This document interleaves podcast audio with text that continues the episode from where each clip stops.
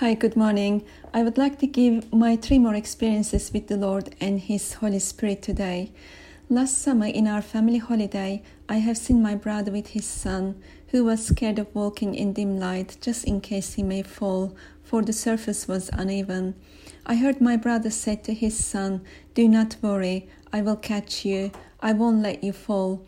That made me smile and reminded me our relationship with our Heavenly Father, Lord Jesus Christ and the dream I had on the 18th of March 2018. I have seen the Lord as an eagle soaring in the sky. He was very big. I was flying with him and jokingly imitated the eagle and said, I am in control. Then seen myself drowning in beautiful blue waters beneath.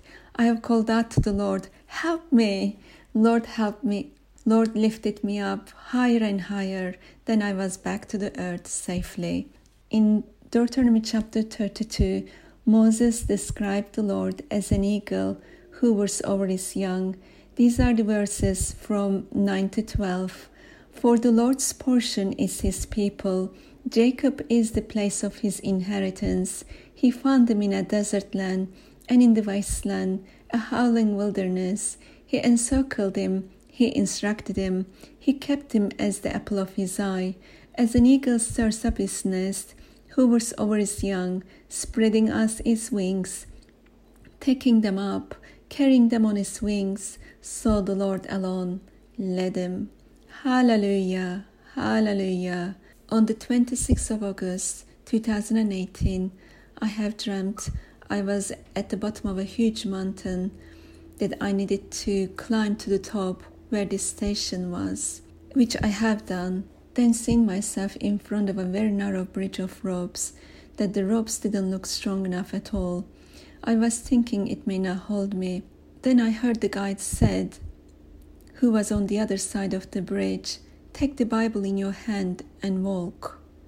Hallelujah, hallelujah. In John chapter 16, Lord Jesus Christ talks about the work of the Holy Spirit and this is what he says from verses 12 to 15. I still have many things to say to you, but you cannot bear them now. However, when He, the Spirit of truth, has come, He will guide you into all truth, for He will not speak on His own authority, but whatever He hears, He will speak, and He will tell you things to come. He will glorify me, for He will take off what is mine and declare it to you. All things that the Father has are mine. Therefore I said that he will take off mine and declare it to you. Hallelujah! Hallelujah! On 19th of November 2018, I have dreamt I was on a test road learning to drive with a buggy car. There were three white lines on road, and I was walking by them. My father, who was ancient, was on the top of the road, who was teaching me guiding me, watching over me. My father said, Stick to the right.